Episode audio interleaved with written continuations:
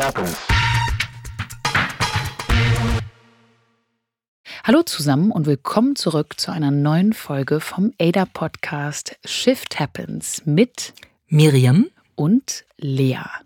Wir sprechen heute über einen technologischen Dienst, den es schon sehr, sehr lange gibt und eine technologische Neuheit, die es noch nicht lange gibt und die uns echt beeindruckt hat. Denn es gibt ein kleines Jubiläum, ein Geburtstag von einer Plattform, die wahrscheinlich alle, die uns zuhören, kennen. Es handelt sich um das Gesichtsbuch The Facebook. So wurde es damals genannt. Miriam, das war mal ein kleiner, ein kleiner Quiz übrigens in einer St. Gala Late Night Show im St. Gala Theater, wo ich ähm, so mit äh, Pantomime, die mir vorgespielt wurde, Worte raten musste. Was hast du alles schon gemacht? Ich habe sehr lustige Sachen gemacht. Und da ging es tatsächlich um das, das Gesicht und ein Buch. Und ich habe es geraten. Facebook. Ich habe das mal als wirklich sehr lustiges Halloween-Kostüm gesehen in New York. Da ist eine Frau, rumgelaufen, die so Bücher links und rechts vom Gesicht kleben hatte. Und man dachte natürlich erstmal so, what happened to you? Was genau soll das sein? Und dann sagte sie immer, ganz offensichtlich ist das Facebook. Nice. Also ja. mit diesem Namen kann man schon mal sehr viel rumspielen.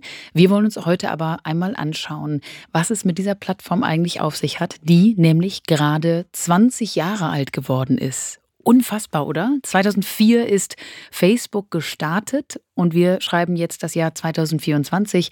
20 Jahre später, wie hat sich diese Plattform eigentlich verändert? Welche Rolle hat sie früher gespielt, spielt sie heute? Und wir wollen euch auch ein bisschen von unseren Erfahrungen erzählen, wollen einander erzählen, weil wir das heute jetzt hier zum ersten Mal tun, wie wir eigentlich Facebook erleben und vor allem mal auf der Metaebene gefragt, wie haben sich eigentlich die sozialen Medien auch verändert? Denn das ist ja ein Begriff, den man heutzutage sehr viel herumwirft und auch für viele, viele Plattformen nutzt, aber er hat sich phänomenal verändert in den letzten Jahren. Und dann gucken wir uns etwas ganz Neues an, nämlich das neue Videotool von OpenAI, Zora genannt, was japanisch Himmel heißt und was ziemlich viel Wirbel verursacht hat, weil jetzt plötzlich auch Videos in unfassbarer HD-Qualität produziert werden können. Videos, die ganz interessante kleine Details offenbaren, aber die vor allen Dingen ein großes Detail offenbaren, nämlich, dass die Film- und Fernsehindustrie schon vor einer ziemlich großen Disruption steht.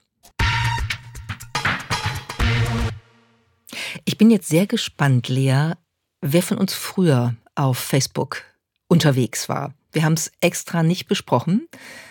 Wann hast du angefangen? 2006. Ah, Mist. Das du warst früher. Weiß ich nämlich auch noch ganz genau, denn Facebook hat ja begonnen, erstmal auf dem Harvard Campus, Mark Zuckerberg damals als Harvard-Student. Mit einem ganz besonders äh, schönen und überzeugenden Ziel. Ja, also auch damals konnte man schon wirklich stark hinterfragen, was diese ganzen äh, jetzt Silicon Valley-Entrepreneure denn eigentlich so vorhaben mit ihrer Technologie. Denn Mark Zuckerberg hat eigentlich eine Plattform gebaut, die Bilder von Frauen vergleichen sollte. Also nach dem Motto Hot oder Flop, so ungefähr. Er hat sich dafür dann auch entschuldigen müssen. Später, das kann man heute noch im Harvard Crimson, also in der Harvard ähm, Schülerzeitung, Studierendenzeitung nachlesen. Mark Zuckerberg hat sich sowieso für vieles auch im Nachgang noch entschuldigen müssen. Beinahe jedes Jahr gab es ja große Skandale.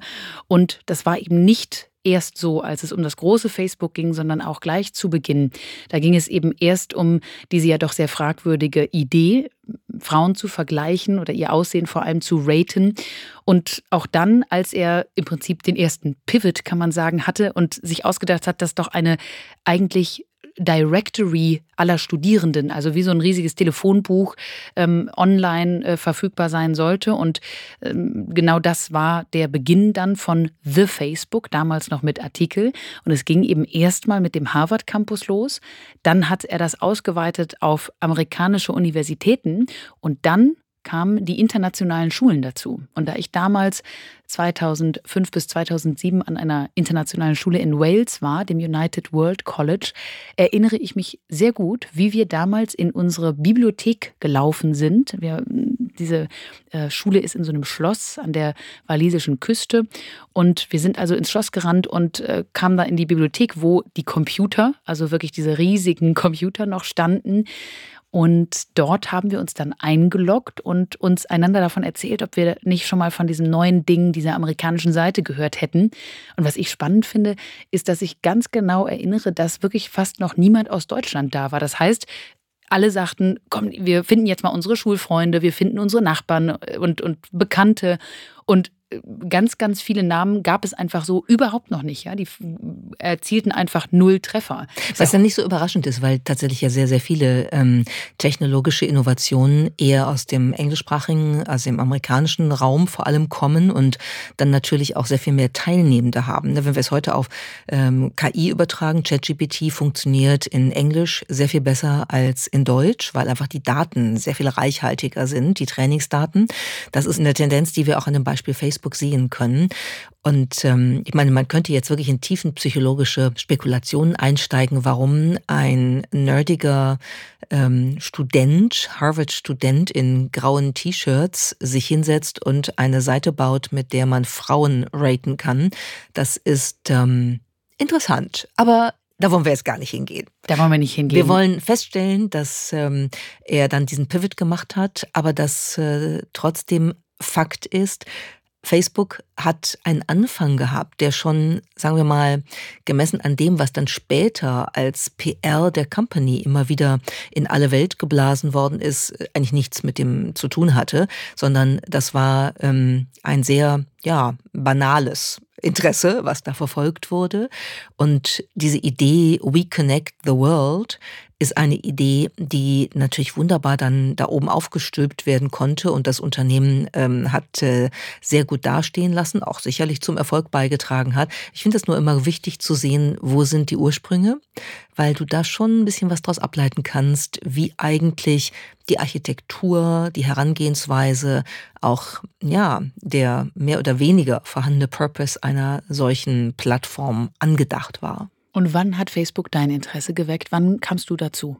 Ähm, zwei Jahre später als du. Ich habe 2008 äh, mit Facebook angefangen und gebe zu, dass ich vorher theoretisch mich mit Social Networks auseinandergesetzt hatte. In meinen Vorlesungen zum Beispiel, es gab ja schon MySpace, das dann von Rupert Murdoch übernommen worden ist, ähm, auch für eine sehr hohe Summe. Ich glaube, das war eine Milliarde, die die ähm, äh, investiert haben, um das äh, zu kaufen. Und da haben alle gesagt, das ist sozusagen die Zukunft. Wir wissen heute, nee, es ist längst Vergangenheit. Also die Lifecycles dieser Plattformen sind ja auch wirklich zum Teil dann ganz anders eingeschätzt worden, ähm, als Hype eingeschätzt worden und haben sich anders entwickelt, als viele gedacht haben. Aber ich hatte mich praktisch damit noch überhaupt nicht wirklich auseinandergesetzt. Das mache ich heute übrigens anders, wann immer ich über irgendwas rede, auch in der Vorlesung, probiere ich das vorher aus, das weil das ist manchmal. die bessere Erfahrung, auch für die Studierenden. Ähm, ich habe 2008 angefangen, da hatte ich ein ähm, Fellowship, das Eisenhower Fellowship von der Eisenhower Foundation in den USA. Und das ist wirklich ein sehr schönes Programm, was einer internationalen Gruppe von so 30, 40 Leuten aus allen Ländern der Welt erlaubt, ähm, drei Monate in den USA zu sein, durch die USA zu reisen, mit Expertinnen und Experten zu sprechen, die interessant sind. Und natürlich lernt man sich auch als Gruppe kennen. Wir haben ein Wochenende am Grand Canyon verbracht, wir haben viel zusammen gefeiert, zum Teil in der ganzen Gruppe, zum Teil mit kleineren Teilen der Gruppe. Ihr habt dann darüber ähm, natürlich auf Facebook gepostet? Ähm, das noch nicht. Gegen Ende der Zeit, dieser, gegen Ende dieser drei Monate, haben wir dann überlegt, wie können wir in Kontakt bleiben. Und dann kannst du natürlich Nummern austauschen. Wir wissen alle, wie schnell das dann alles irgendwie weg ist. Ähm, und dann war Facebook da und dann äh, hat ähm, eine Kollegin Irina gesagt, lass uns doch jetzt eine Facebook-Gruppe machen. Das ist doch total cool, das ist neu. Und dann weiß ich noch, wie ich in New York in dem UN-Hotel saß und äh, Samstagnachmittags mich damit beschäftigt habe, mich da einzuloggen und das alles zu machen und mir das anzugucken und dachte, Wahnsinn. Und am Anfang war das wirklich eine schöne Erfahrung, weil wir haben dann da sehr viel gepostet, wir haben dann ne, auch über, über Messaging miteinander ähm, da im Kontakt gestanden.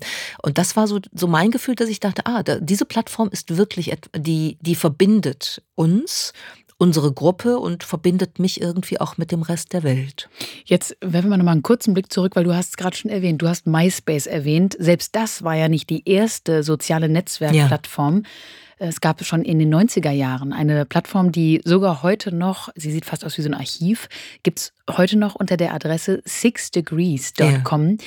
Ist basiert auf der Theorie Six Degrees of Separation. Also die Idee damals war, dass wir alle auf der Welt mit höchstens sechs ähm, Knoten der Verbindung voneinander entfernt sind. Also mal ganz krass gesagt, wahrscheinlich habe ich auch nur sechs Knoten der Verbindung mit Beyoncé. Oder ähm, ich bin ähm, sicher. Ich glaube, ich habe mir ehrlich gesagt da, bei zwei, da bin ich schon bei Beyoncé. Da habe ich tatsächlich ja ein, zwei Kontakte. Aber die Idee ist, dass das wirklich mit jeder Person auf der Erde so sein soll. Die Six Degrees of Da gibt es übrigens ernsthafte Forschung zu, mhm. ähm, die äh, tatsächlich belegt, das sind ganz, ganz lustige Experimente, die da gemacht worden sind, zum Beispiel mit äh, Snail Mail, also mit äh, analoger Briefpost, Post, ja, formerly known als Briefe, die geschickt worden sind und wo man festgestellt hat, dass das tatsächlich funktioniert, diese Verbindung. Und diese Seite war damals eben auch ein Riesenerfolg, aber da ging es eben um die sozialen Beziehungen, also wirklich die Verbindung zueinander. Und auch bei MySpace, das war ja dann eher so eine ähm, persönliche Seite, die man aufgebaut hat, wo man auch von sich, es war wie so ein Blog, also wo man auch sich dann selbst beschrieben hat mit so einem Profil etc. Und da ist ja im Prinzip Facebook am Anfang auch reingegangen in diese, in, in diesen Bereich der Social Networks. Also es ging am Anfang wirklich um die soziale Beziehungspflege. Man verband sich, man suchte auf der einen Seite Menschen, die man, und das ist wichtig, wirklich im analogen Leben auch kennt. Und die Idee war einfach, das ins Digitale zu übertragen, um dann eben einige Informationen miteinander auszutauschen. Das, glaub, das hat ist, sich dann aber ja entwickelt. Genau, das ist der Kernpunkt, den du gerade beschrieben hast, der die Veränderung von ähm, Social Networks zu Social Media betrifft, was wir ja auch im Sprachgebrauch kennen. Eine soziale Netzwerk ist das, was so bis in die 2000er, Ende 2000er hinein wir wirklich benutzt haben. Und dann begann das irgendwann so langsam zu shiften, sich zu verändern hin zu soziale Medien.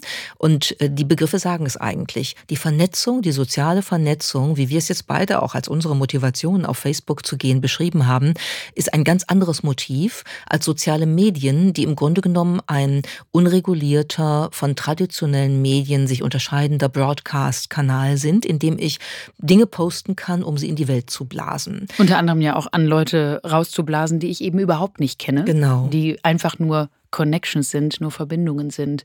Also die, der Wechsel oder die Veränderung zu Social Media hat eigentlich dazu geführt, dass wir das, was früher als, als Gatekeeping Medien vorbehalten war, ne, dass die sozusagen die Schleusenwärter dessen waren, was in die Öffentlichkeit gelangte an Informationen, dass sich das demokratisiert hat. Und auch darüber hat es ja sehr viele Diskussionen, auch wissenschaftliche Diskussionen gegeben, ähm, dass das möglicherweise gut sein könnte, ne? weil ja auch nicht alle, alles Gatekeeping von Medien gut ist. Ne? Wir haben da sehr viel kritische Diskussionen und das finde ich auch richtig, dass, dass das darf man in Frage stellen und äh, immer mal wieder diskutieren. Aber was jetzt passiert ist, ist, dass eben jeder und jede die Möglichkeit hat, mit einer doch enormen Reichweite, äh, je nach Art des Postings, ähm, die Welt zu erreichen. Mit Thesen, Verschwörungstheorien zum Beispiel, wilden Anschuldigungen, mit pornografischen Inhalten, die Facebook dann natürlich konsequent rausgerechnet äh, hat, während sie bei anderen Sachen sehr viel großzügiger waren, wenn es um bestimmte Volksverhetzungsthemen ging oder so. Und das hat dass die gesamte Existenz und die Art und Weise, wie soziale Medien in unsere Gesellschaft eingewoben sind, total verändert. Ja, und in den letzten Jahren kam dann immer mehr das KI-gestützte Backend dazu. Also soll heißen, während zu Beginn, auch übrigens zu Beginn von Facebook, es noch so war, dass man in seinem eigenen Newsfeed oder damals hieß es ja auch noch die Wand, die Pinnwand, weiß ich noch, auf äh, Facebook, im Prinzip auch einen Punkt erreichen konnte, wo es hieß, du hast jetzt alles gesehen. Das war's. Es gibt keine neuen Fotos mehr, keine neuen Nachrichten. Und dann kam die Idee auf, lasst uns doch erstens einen Never-Ending Newsfeed bauen, also sprich wirklich den Menschen einfach immer mehr Inhalt zuspielen. Es hört nie auf. Und dann kam natürlich eben die KI-optimierte Ausspielung dazu. Also was führt zu dem gewünschten Ergebnis? Was führt auf, was führt zu einem Klick oder was führt zu einem, einer möglichst langen Verweildauer bei einem Post, einem Video? Heißt, unsere gesamte Kommunikation, die zu Beginn eben einfach eine digitale Kopie der sozialen Beziehungen im, im analogen Leben waren, ist eigentlich eine algorithmisch getriebene Kommunikation geworden. Und wie du sagtest, hat ja auch die Medienkommunikationslandschaft, aber auch die Medienlandschaft komplett verändert. Und das Zauberwort heißt hier Engagement. Vor vielen Jahren hat Mark Zuckerberg ja mal in einem Blogpost beschrieben, dass er jetzt äh, weniger Medienartikel auf Facebook, im Facebook-Stream haben will, sondern dass er möchte, dass die wahren Connections der Leute, the real thing, sollte wieder auf Facebook sein, die tatsächlichen Äußerungen von Menschen. Das klingt auf den ersten Blick total gut, ja, als ob man sozusagen zu den Ursprüngen zurückkehrte. Aber das war gar nicht so, sondern faktisch hat es bedeutet, dass man ähm, oder das algorithmisch, wie du gerade beschrieben hast, die Postings besonders gefeatured äh, worden sind vom Algorithmus, die eben Engagement erzeugt haben. Und Engagement passiert immer dann, wenn Leute sich über etwas aufregen. Und das hat dazu geführt, dass eben die Inhalte bei Facebook insgesamt sehr viel radikaler wurden, sehr viel aggressiver wurden und dass fast so ein toxisches Klima in diesem Netzwerk entstanden ist, was auch gar kein Netzwerk so im engeren Sinne mehr war, sondern eigentlich eher Social Media geworden war. Und das ist ein Grund, warum wir eben so viele Probleme dann auch erlebt haben mit Skandalen, mit ähm, äh, live übertragenen Erschießungen ähm, die wir auf Facebook hatten. All solche Beispiele, wo man wirklich mit dem Kopf schütteln kann nur und sagt, das ist nicht die Richtung, in der diese Plattformen hätten sich entwickeln sollen. Datenskandale wie Cambridge Analytica. Also es ging auch noch darum, dass äh, Facebook und andere Plattformen so viel über uns wissen durch unsere Klicks, durch unsere Präferenzen, die wir durch unser Verhalten online eben ausdrücken, dass sie mit diesen Daten, durch den Verkauf dieser Daten eben ein riesiges Geschäft machen konnten. Also es hat sich entpuppt in eine riesige Industrie, die Industrie von Social Media. Da gehören natürlich mittlerweile auch viele andere Plattformen dazu. Und wir sehen, dass jetzt aktuell viele Herausforderungen auch in dieser Industrie vorherrschen. Erhebliche finanzielle Verluste, operative Herausforderungen. Wir mögen nur mal schauen auf die Nachbarplattform Twitter. Vor allem seit der Übernahme von Elon Musk könnte da, glaube ich, die Liste an Problemen nicht länger sein. Und man fragt sich schon, so haben es jetzt auch kürzlich einige Artikel ähm, getan, beispielsweise im Economist, Economist, der nannte sich The End of Social Networks oder auch im Atlantic The Age of Social Media is Ending. Also es, es fragen sich viele, ist diese Ära der sozialen Medien ähm, nicht jetzt auch vorbei? Und eine Antwort darauf könnte sein, wie sie Cory Doctorow, äh, der, der Schriftsteller, gibt. Ähm, ja, könnte vorbei sein, weil das, was die ähm, Anbieter, die Plattformanbieter hier betrieben haben, nennt er die Enshittification of the Internet wenn ich das mal, ne, Achtung, im Amerikanischen würde man jetzt das Biepen, ich sag's trotzdem, die große Zuscheißung des Internet. Und der Mechanismus ist eigentlich immer gleich. Ähm, die Plattformen fangen an mit einem echten Mehrwert. Wir haben über die Vernetzung, wie schön das ist, mit, mit äh, Kommilitoninnen und Kommilitonen in Kontakt zu bleiben, mit Menschen, die man gerne äh, im Leben haben möchte, in Kontakt zu bleiben. Das ist der Mehrwert. Dann wird der Mehrwert kommerzialisiert und immer mehr durch Werbung und durch andere Angebote durchsetzt. Er wird immer radikalisierter, damit mehr Engagement kommt und irgendwann wird der Nutzer und die Nutzerin zum Produkt und irgendwann ist das Internet und da sind die sozialen Medien einfach zugemüllt mit Dingen, die äh, extrem sind und die eigentlich für die Nutzerinnen und Nutzer überhaupt keinen Mehrwert mehr bieten. Und dann ist das sozusagen der Beginn des Niedergangs, den du gerade beschrieben hast.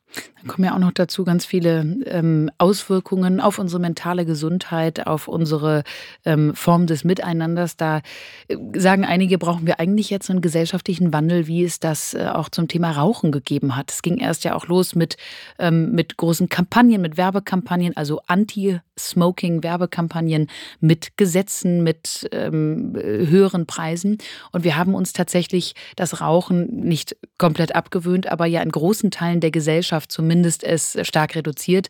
Und auch das wünschen sich viele für das Thema Social Media. Das finde ich einen ganz schönen Vergleich, den du jetzt gerade gemacht hast. Was, das erinnert mich an, daran, wenn wir an Flughäfen unterwegs sind, dann hast du da diese komischen Glaskästen. Ich denke immer ein bisschen an einen Zoo, wenn ich daran vorbeigehe, weil da stehen dann die Leute und rauchen. Die Mir dürfen das nicht immer mehr leid, raus. weil das ist so der Suchtkasten. Das ist der Suchtkasten, ja. Und es ist auch der, so ein bisschen fast der Kasten der Aussätzigen, die sich noch wagen zu Mhm. rauchen.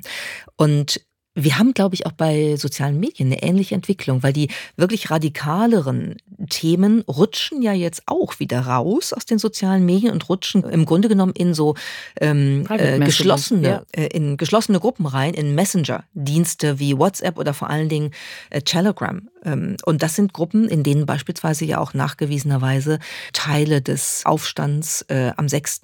Januar 2021 äh, im äh, US-Kapitol organisiert worden sind. Also das, das geht schon wieder raus. Und man könnte natürlich jetzt argumentieren, dann könnte man die eigentlich mal als soziale Netzwerke geborenen Plattformen doch ähm, resozialisieren zu dem, was sie eigentlich mal sein wollten. Die Möglichkeit, sich miteinander zu vernetzen und in einer globalisierten Welt in Kontakt zu bleiben mit Menschen, die man nicht ständig persönlich treffen kann. Bist du noch auf Facebook? Ich habe einen Account noch auf Facebook, weil ich zu faul war, den zu löschen. Aber ich habe seit Jahren nichts mehr da gemacht. Weder geguckt noch gepostet. Du? Ich bin tatsächlich seit Jahren auch raus. Ich habe äh, eine, wirklich ein einschneidendes Erlebnis gehabt äh, vor, vor vielen Jahren, 2012, als eine Freundin von mir, ähm, die damals erst ganz viele tolle Bilder postete und alle, glaube ich, auch irgendwie sie bewundert haben dafür, was sie alles so ähm, im Ausland machte und die Jobs, die sie hatte, was das man heute so auf äh, LinkedIn alles sieht. Und auf einmal postete sie einen Blog-Eintrag und erzählte uns allen über ihre Leukämieerkrankung. Suleika Jawad habe ich auch hier im Podcast schon mal erwähnt. Und sie hat dann einen wunderschönen Text darüber geschrieben, der hieß To Share or Not to Share. That is the question. In Anlehnung an Shakespeare. Und sie sagte oder beschrieb sehr schön diese ganz komische Ambivalenz, wie das ist, wenn du auf der einen Seite dein richtiges Leben gerade in einer absoluten Tragödie lebst und, und wirklich ganz Schlimmes durchlebst und irgendwie gar nicht weißt, wie du das digital teilen sollst. Teilt man sowas? Ist das eigentlich zu schlimm zu mhm. teilen? Und ich fand das total bewegend und habe einfach gemerkt, so richtig verbunden sind wir hier doch alle nicht. Also von daher bin nee. schon lange nicht mehr da. Der Mehrwert ist auch einfach total zurückgegangen. Ja. Äh, ich habe irgendwann gemerkt, ich interessiere mich dafür nicht mehr und das bringt mir nichts mehr. Man muss allerdings vielleicht eines dann doch sagen, ne, dass wir jetzt gerade eine, eine spezifische Perspektive haben, weil in manchen Teilen der Welt Absolut. spielt Facebook immer noch eine, eine sehr große Rolle, ähm, sowohl für die Vernetzung, ähm, so auch für, für ökonomische Fragen, für kleine Unternehmen und so weiter, die darauf aktiv sind und Werbung machen und so. Also das darf man nicht verallgemeinern. Ja, in Südostasien beispielsweise, in Indien genau. etc. gibt es viele, die wirklich Facebook so als, als Kern des Internets beinahe verstehen, als Kern des sozialen Miteinanders. Aber es ist schon eine interessante Beobachtung, jetzt zum 20. Geburtstag von Facebook zu sagen, auch soziale Netzwerke, now known as Social Media, haben eine enorme Entwicklungsreise gemacht, die sich nicht immer zu Positiven weiterentwickelt hat, sondern ganz viel Probleme gebracht hat. Und die Frage ist vielleicht, endet das jetzt oder kann es auch eine Wiedererfindung geben in einem Sinne, der uns wieder zu stärkerer Vernetzung führt? Jetzt kommt Werbung. Heute möchten wir euch einen neuen Podcast-Partner vorstellen, über den wir uns sehr gefreut haben. Denn wir sind schon länger Fans von der Marke und ihren Produkten. Die Rede ist von Veleda. Veleda steht für nachhaltige, 100% natürliche Kosmetik und hohe Produktqualität. Das Unternehmen ist Weltmarktführerin für zertifizierte Naturkosmetik und anthroposophische Arzneimittel.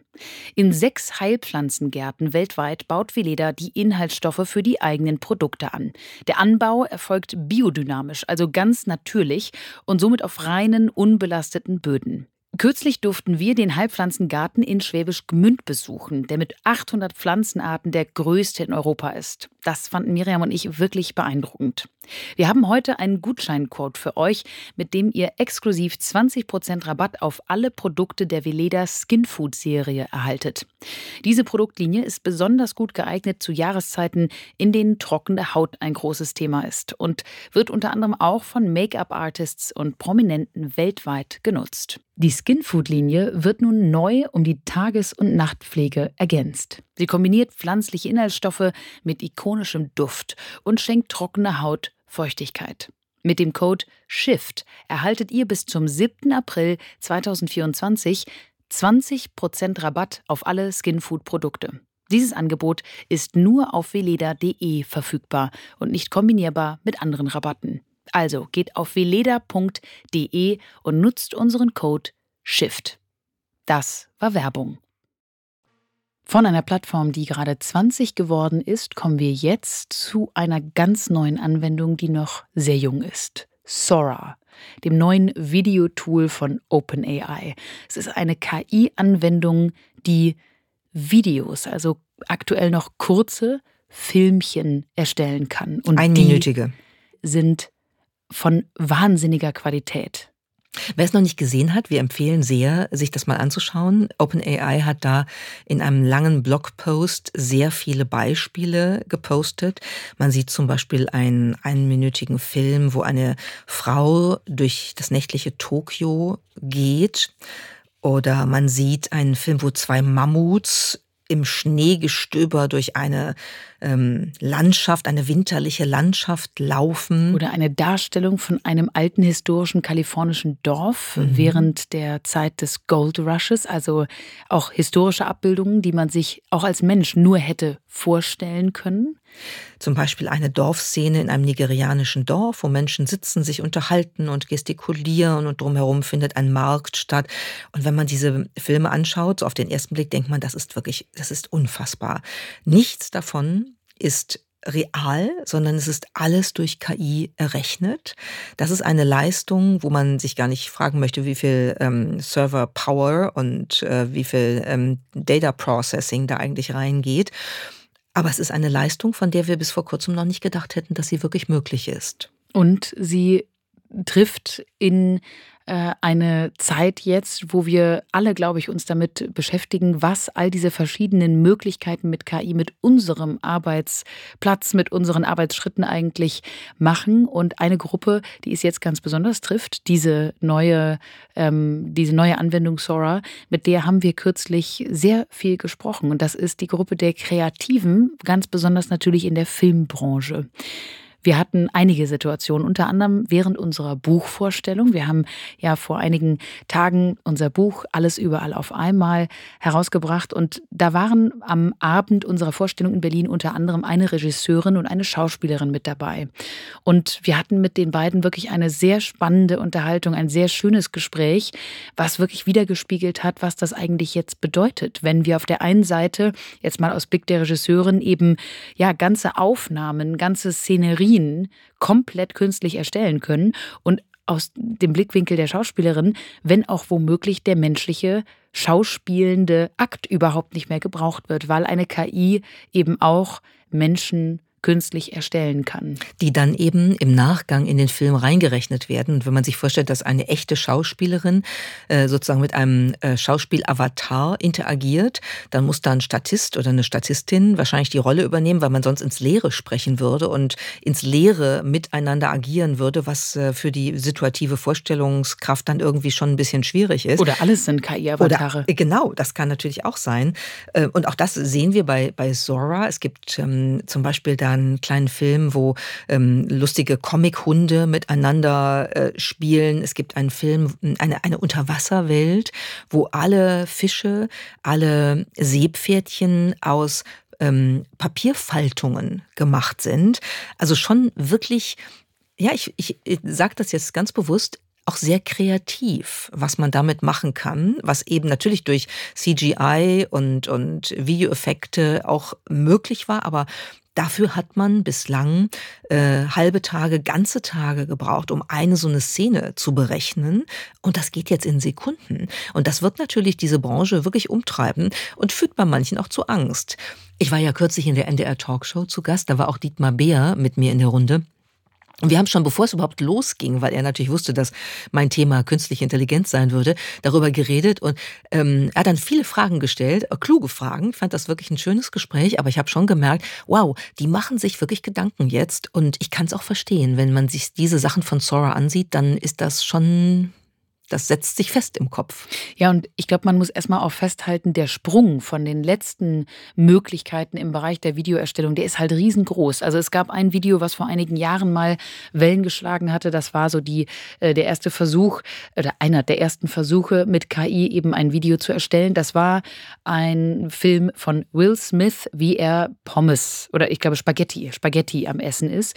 Und das ist wirklich also äh, visuell ein Chaos. Ja, man sieht, dass der dass das Gesicht von Will Smith nicht wirklich sauber gerendert ist und ähm, die ganzen Bewegungen etc. Also das sieht wirklich aus wie fast sei was schiefgelaufen beim, bei der Aufnahme oder eben bei der Digitalbearbeitung.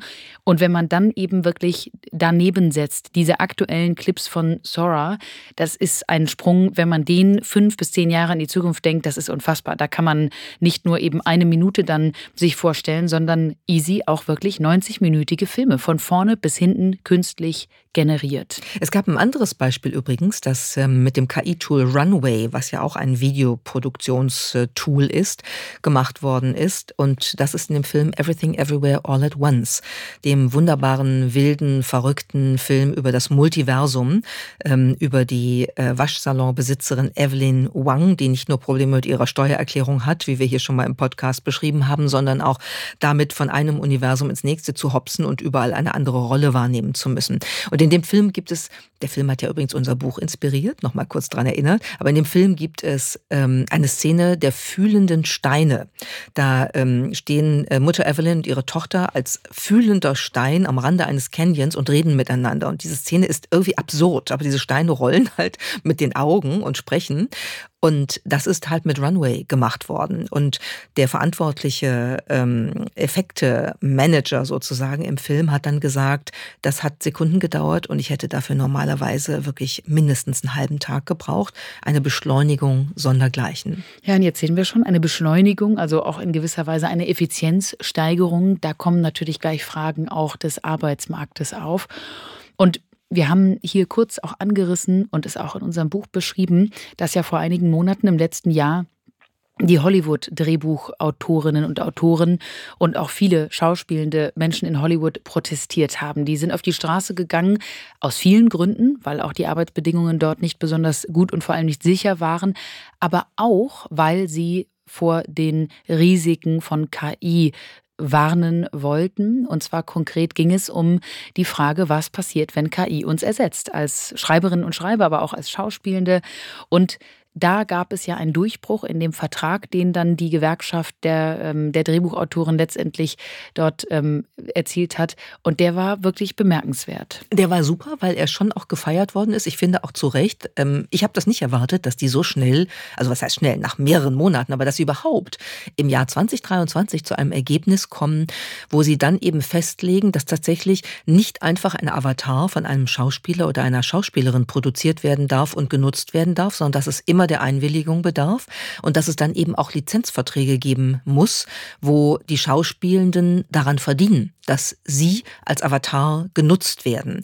Das ist ein so ein Beispiel und es darf auch nicht einfach ein Drehbuch ganz mit KI geschrieben werden, trainiert durch die bisher ähm, menschlich geschriebenen Drehbücher. Auch das äh, spielte da eine Rolle. Also das war schon ein, ein Durchbruch, der diesen Streik dann auch beendet hat und das zeigt, wie wir nicht nur im Feld der Filmwirtschaft wirklich neu verhandeln müssen, was die Rahmenbedingungen ähm, von Arbeit sind, ähm, damit wir nicht in so ein neues Zeitalter der Maschinenstürmer kommen.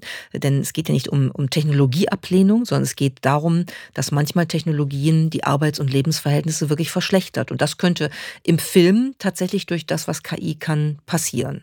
Ja, und du hast das Ganze in deiner sehr schönen Handelsblattkolumne dazu genannt. Äh, wir bewegen uns jetzt aus einer Zeit der Repräsentation in eine Zeit der Imagination. Also wir halten mit der Kamera nicht mehr nur fest, was dargestellt wurde von Menschen, von Objekten, von der Welt um uns herum, sondern wir lassen Maschinen eigentlich neu erschaffen. Imagination, die Vorstellungskraft ist ja bis dato auch ein Begriff, den man dann doch auch eher mit Menschen verbinden würde, aber wir schaffen künstlich neu, auch in der Filmbranche. Und was ich daran wirklich spannend finde, ist die Frage, gewöhnen wir uns dadurch ein anderes Sehen an, wenn jetzt KI solche Szenen produziert? Weil wenn man sich die äh, Zora-Filmchen auf der Website wirklich genau anschaut und sich Mühe gibt, dann, dann sieht man kleine Fehler. Also beispielsweise ähm, so physikalische Abläufe, die so nicht sein können. Es gibt ein Video, wenn ich mich richtig erinnere, geht es darum, dass ein Glas umgeworfen wird und die, der Inhalt des Glases, die Flüssigkeit, äh, ähm, die äh, fließt aus dem Glas raus und die Reihenfolge ist falsch, weil die Flüssigkeit ist erst äh, draußen schon äh, und dann fällt erst das Glas um. Oder in dem Video, glaube ich, war es, wo die Frau durch Tokio, durchs nächtliche Tokio läuft, wenn du da reinzoomst und im Hintergrund guckst, dann siehst du einen Menschen in einem weißen Daunenjackett, der keinen Kopf hat. Vielleicht ist das der Papst in der Balenciaga-Jacke auch Den von irgendjemand KI geköpft hat vorher, weil er die Balenciaga-Jacke trägt. Nein, also das natürlich nicht, aber es sind Fehler in diesen Videos. Manchmal sind auch die Proportionen ein bisschen komisch und Dinge fallen in die falsche Richtung. Ich frage mich nur tatsächlich, ob das nicht Stichwort Traumfabrik Hollywood, etwas ist, woran wir uns gewöhnen, dass wir sozusagen flexibler werden und, und toleranter, akzeptierender werden in Dingen, die wir sehen, die wir in der Realität nicht so sehen, die aber im Film total okay sind. Und dann wäre es kein Hindernis dafür, dass Tools wie Sora wirklich zum Einsatz kommen. Vielleicht entdecken wir eine ganz neue Form von Kreativität, wo auch physikalische Dynamiken zum Beispiel sich auf den Kopf stellen können. Jetzt kommt Werbung. Seit einigen Wochen teste ich einen Drink. Und zwar nehme ich abends immer vor dem Schlafengehen den Proceanis Kollagendrink. Warum? Denn nachts baut der Körper durch Kollagen seine Bindegewebstrukturen auf. Und Proceanis stärkt die Spannkraft meiner Haut und erhöht damit ihre Elastizität. Meistens gewinnen Kosmetikhersteller Kollagen aus Rinderhaut, nicht so Proceanis. Proceanis verwendet Kollagen aus der Haut des Kabeljaus. Der stammt aus zertifiziertem Fischfang in Norwegen. Der Vorteil daran, die Haut des Kabeljaus ist der menschlichen Haut so ähnlich, dass der Körper das Kollagen besonders effizient aufnehmen kann. Granatapfel und Acerola komplettieren den Drink und geben ihm einen fruchtig leckeren Geschmack.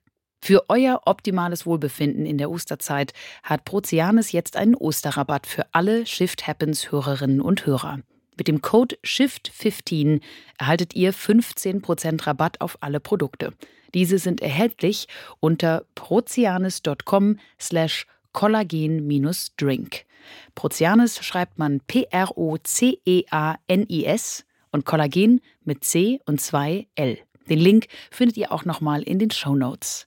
Mit dem Kauf jedes Proceanes-Produkts werden drei Mangroven gepflanzt. Und, das wusste ich vorher auch nicht, eine Mangrove bindet dreimal so viel CO2 wie ein normaler Baum. Das war Werbung. Lea, du bist ja gerade umgezogen.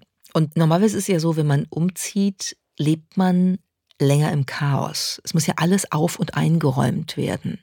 Könntest du dir da irgendwas vorstellen? Würdest du dir irgendeine technologische Unterstützung wünschen, um das nicht alleine machen zu müssen? Ich würde mich sehr freuen über einen Roboter, der beispielsweise jetzt mir hilft, die Kisten auszupacken, die auch den Boden wischt also idealerweise wäre das ein Roboter, der jede handwerkliche Tätigkeit auch drauf hat, weil ich im Moment auf sehr viele verschiedene Gasinstallateure, Handwerkerinnen etc. warte. Und so etwas ist schon in der Entwicklung. Nein. Zeigt eine neue Studie. Ich kann die Hoffnung machen. Ich weiß nicht, ob das jetzt schnell genug geht für deinen jetzigen Umzug, aber vielleicht wird es nicht der letzte in deinem Leben sein. Und dann hast du bald einen Roboter oder ein robotisches System, das OK Robot heißt. Name ist Programm, macht alles okay, denn das sind Roboter, die darauf trainiert sind, in einer unbekannten Umgebung Sachen aufzuheben und ordentlich aufzuräumen, obwohl sie sie so vorher noch nie gesehen haben. Da kenne ich noch jemand, der das in der eigenen Wohnung sehr wertschätzen ich würde. Keine Ahnung, wovon du sprichst. Okay, Robot. Ich fand das ganz lustig, als ich die Studie gelesen habe, dachte ich, oh mein Gott, ich brauche diesen Roboter, ich brauche Okay Robot. Dann habe ich so ein bisschen weitergelesen und ähm, dann habe ich gesehen, die statistischen Ergebnisse sind so, so na ja, also ähm, diese Roboter können ähm, sozusagen sich durch den Raum bewegen und dann Objekte sozusagen neu sortieren. Und das machen sie mit einer 58,5-prozentigen Erfolgsrate. Da dachte ich, also wenn du fast die Hälfte der Sachen bei mir liegen lässt, die ich aufgeräumt haben will, dann ist das ja ungeil. Ich glaube, dann bleibe ich bei den menschlichen Handwerkern, die auch nicht kommen, wenn sie kommen Und sollen. Die Roboter schaffen es bis zu 82 Prozent korrekt zu arbeiten, wenn Wohnungen weniger durcheinander und chaotisch sind. Das heißt, jetzt müssen wir Menschen schon wieder aufräumen, damit die Roboter mit ihrem Aufräumen erfolgreich sind. Das ist ja irgendwie nicht In einer sehr sauberen Wohnung können wir es auch sauber halten. okay, Robot. Ja, okay, Robot kann wahrscheinlich einmal am Morgen eine Teetasse wegräumen, die ich irgendwie im Bad habe stehen lassen. Und das ist dann eine hundertprozentige Erfolgsquote, aber alles andere schafft er nicht. Also ich glaube, da müssen wir noch ein bisschen drauf warten, dass das besser wird.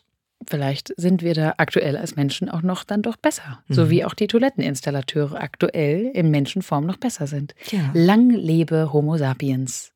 Das war der ADA-Podcast. Schön, dass ihr dabei wart. Und wenn ihr mögt, hören wir uns nächste Woche wieder. Tschüss. Tschüss.